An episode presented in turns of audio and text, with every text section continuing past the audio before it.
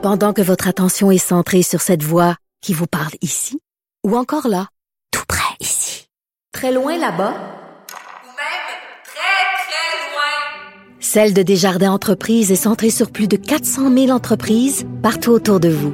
Depuis plus de 120 ans, nos équipes dédiées accompagnent les entrepreneurs d'ici à chaque étape pour qu'ils puissent rester centrés sur ce qui compte, la croissance de leur entreprise.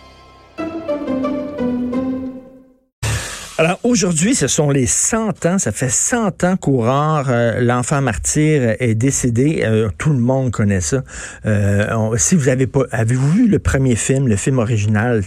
Je m'excuse, c'est un drame là, tragique, mais le premier film est tellement drôle, ça n'a pas de bon sens. C'est, comme un chef-d'œuvre psychotronique. Euh, il y a eu après ça un remake euh, euh, qui a été fait, qui était beaucoup mieux. Nous allons parler de tout ça avec Éric Veillette. Éric Veillette, c'est un auteur, un chercheur en archives judiciaires qui a publié un texte 100 ans après Aurore, le drame de Granby. Bonjour, Monsieur Veillette.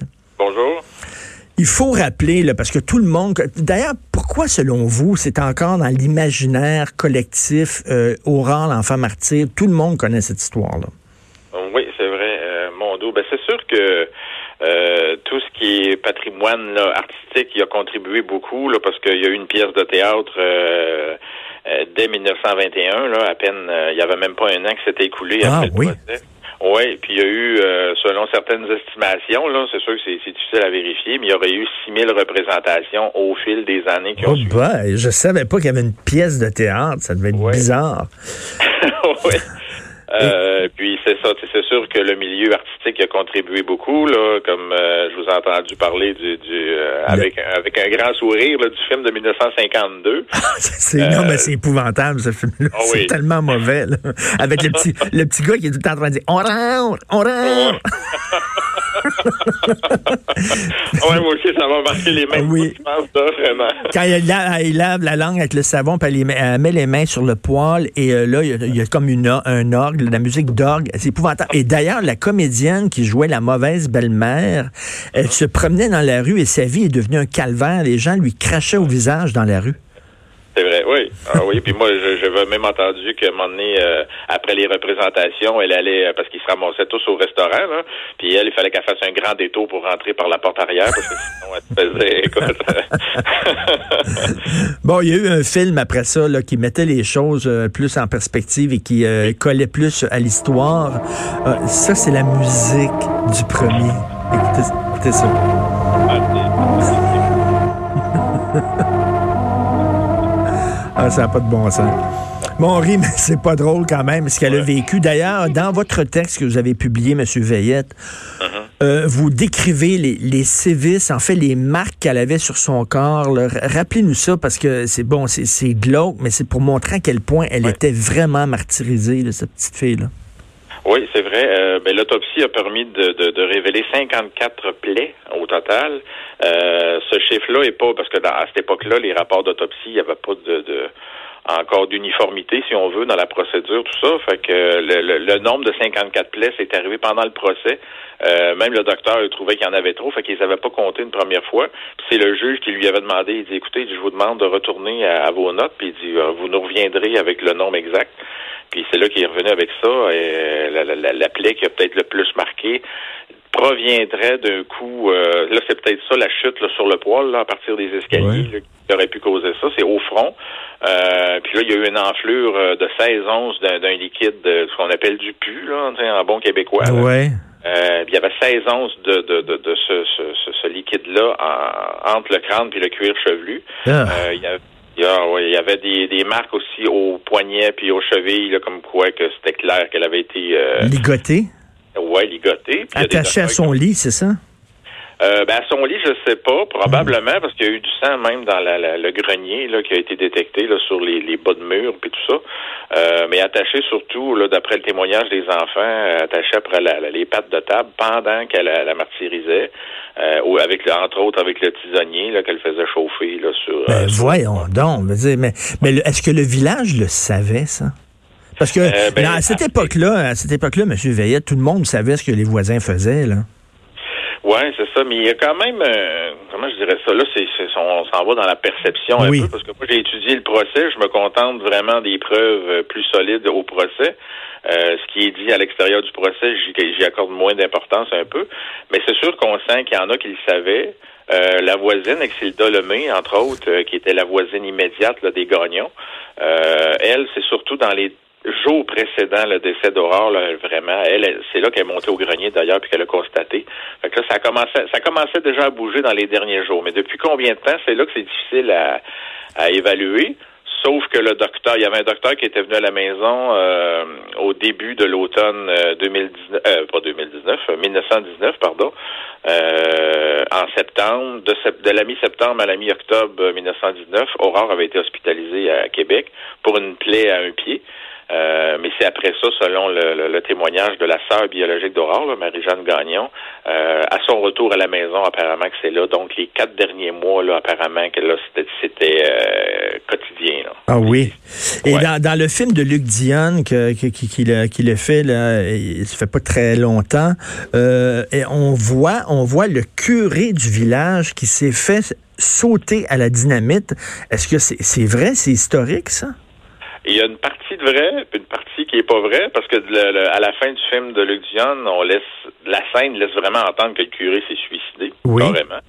Euh, la vérité, c'est que j'ai, selon le, dossier du coroner, c'est qu'effectivement, le curé est mort par explosion à la dynamite parce qu'il faisait des travaux. Puis à cette époque-là, euh, ça nous paraît un peu aujourd'hui un peu euh, ridicule, mais la dynamite était en vente libre pour, différents travaux, des fois des, des, un terrain, bon tout ça. Puis c'est exactement ça qu'il faisait. Il, il, transformait, pas il transformait, mais euh, il déménageait un cimetière de place. Donc, c'est une erreur. Il y a un témoin qui a, qui, qui, qui, a été entendu à cette enquête de coroner-là qui dit, bon, que la mèche, probablement, a brûlé trop rapidement. Puis les accidents à dynamite, c'était plus fréquent à cette époque-là. Donc, c'est pas un suicide. OK, c'est un accident parce que dans le film, on montre qu'il était tellement pétri de remords et de regrets qu'il s'était mm-hmm. fait sauter à la dynamite, même, je pense, devant la tombe de la petite, de la petite. Donc, ça, c'est des libertés, euh, euh libertés créatrices. Euh, Monsieur Veillette, le père d'Aurore, c'était le genre de bonhomme mou. Il y en avait beaucoup au Québec. Quand hein, des gars, le mou, puis c'est la, femme qui portait, c'est sa, sa blonde, sa femme qui portait les culottes dans la maison. Puis lui, il voyait bien que ça avait pas de bon sens, les traitements qu'elle faisait subir à sa fille, mais il prenait son trou puis il disait rien. C'est ça. C'est que probablement, moi, c'est ce qui me fait penser aujourd'hui, c'est que probablement, s'il avait épousé euh, un autre type de femme, ou si mm. sa femme, euh, sa première femme avait survécu, euh, peut-être que tout ça, c'est sûr que ce serait jamais arrivé, puis lui, se serait probablement comporté différemment. Tu sais, en étant, excuse l'expression, mais en étant une grosse mitaine, euh, ben lui, il suivait, puis ce qui, ce qui ressort de ça, c'est que Marianne Hood était une grande manipulatrice.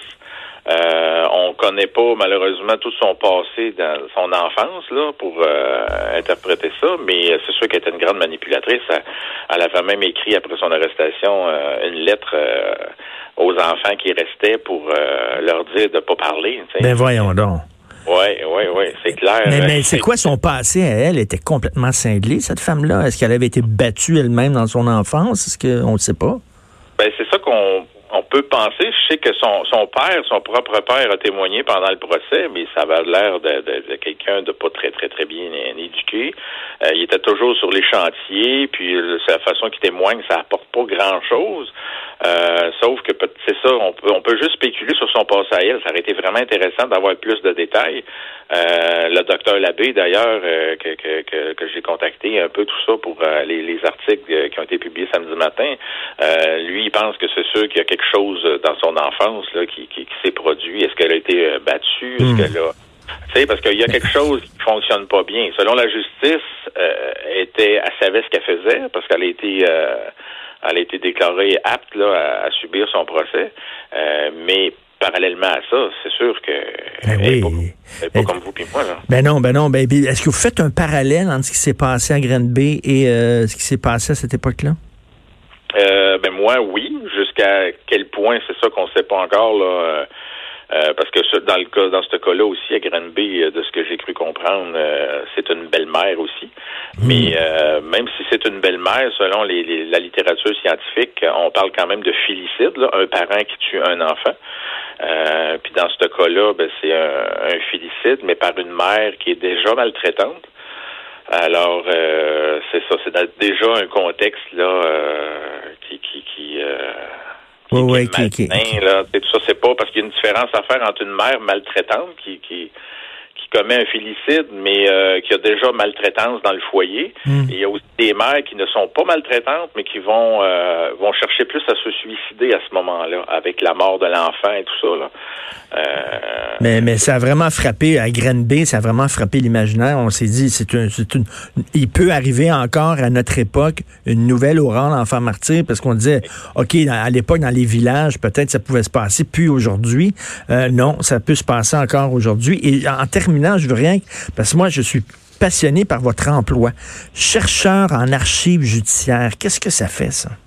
Euh, ben c'est pas mon emploi directement, mais euh, je suis euh, chercheur en archives judiciaires depuis longtemps et euh, bon, je suis de plus en plus reconnu dans, dans ce domaine-là. Il y a des choses qui s'en viennent que je peux pas parler encore. là. Mais c'est quoi? C'est une passion, c'est une Oui, passion c'est une passion. Moi, personnelle? ça, fait 30 ans, ça fait 30 ans cette année que je fais ça, puis euh, c'est parce que les, les archives judiciaires, ce que ça permet, c'est vraiment, on a le contenu du procès qui est considéré encore comme de la preuve.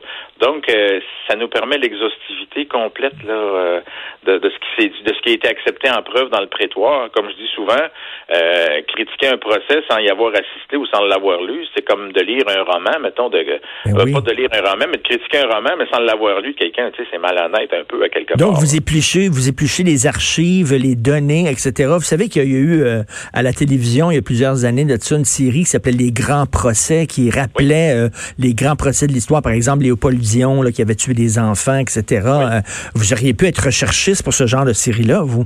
Tout à fait. Je les ai à peu près tous, les procès euh, qui, qui ont, qui ont figuré dans, dans cette série-là à l'époque, parce que moi aussi, j'étais ado à cette époque-là, puis j'ai- dévoré la série, sauf que plus tard, je me suis rendu compte que, ouais, ils ont peut-être des petites erreurs là, qui se sont produites. euh, Ben, écoutez, je fais, je fais un appel à, à tous, là, parce que là, avec les, il y a beaucoup de, de balados ici, on en a, entre autres, sur des histoires judiciaires. Les gens sont comme passionnés par ça. Il y a un regain d'intérêt pour l'histoire judiciaire. Je trouve que ça serait un, un bon, un bon timing, justement, pour relancer une série sur les grands procès du Québec. Puis vous seriez excellent pour faire la recherche pour ces affaires-là.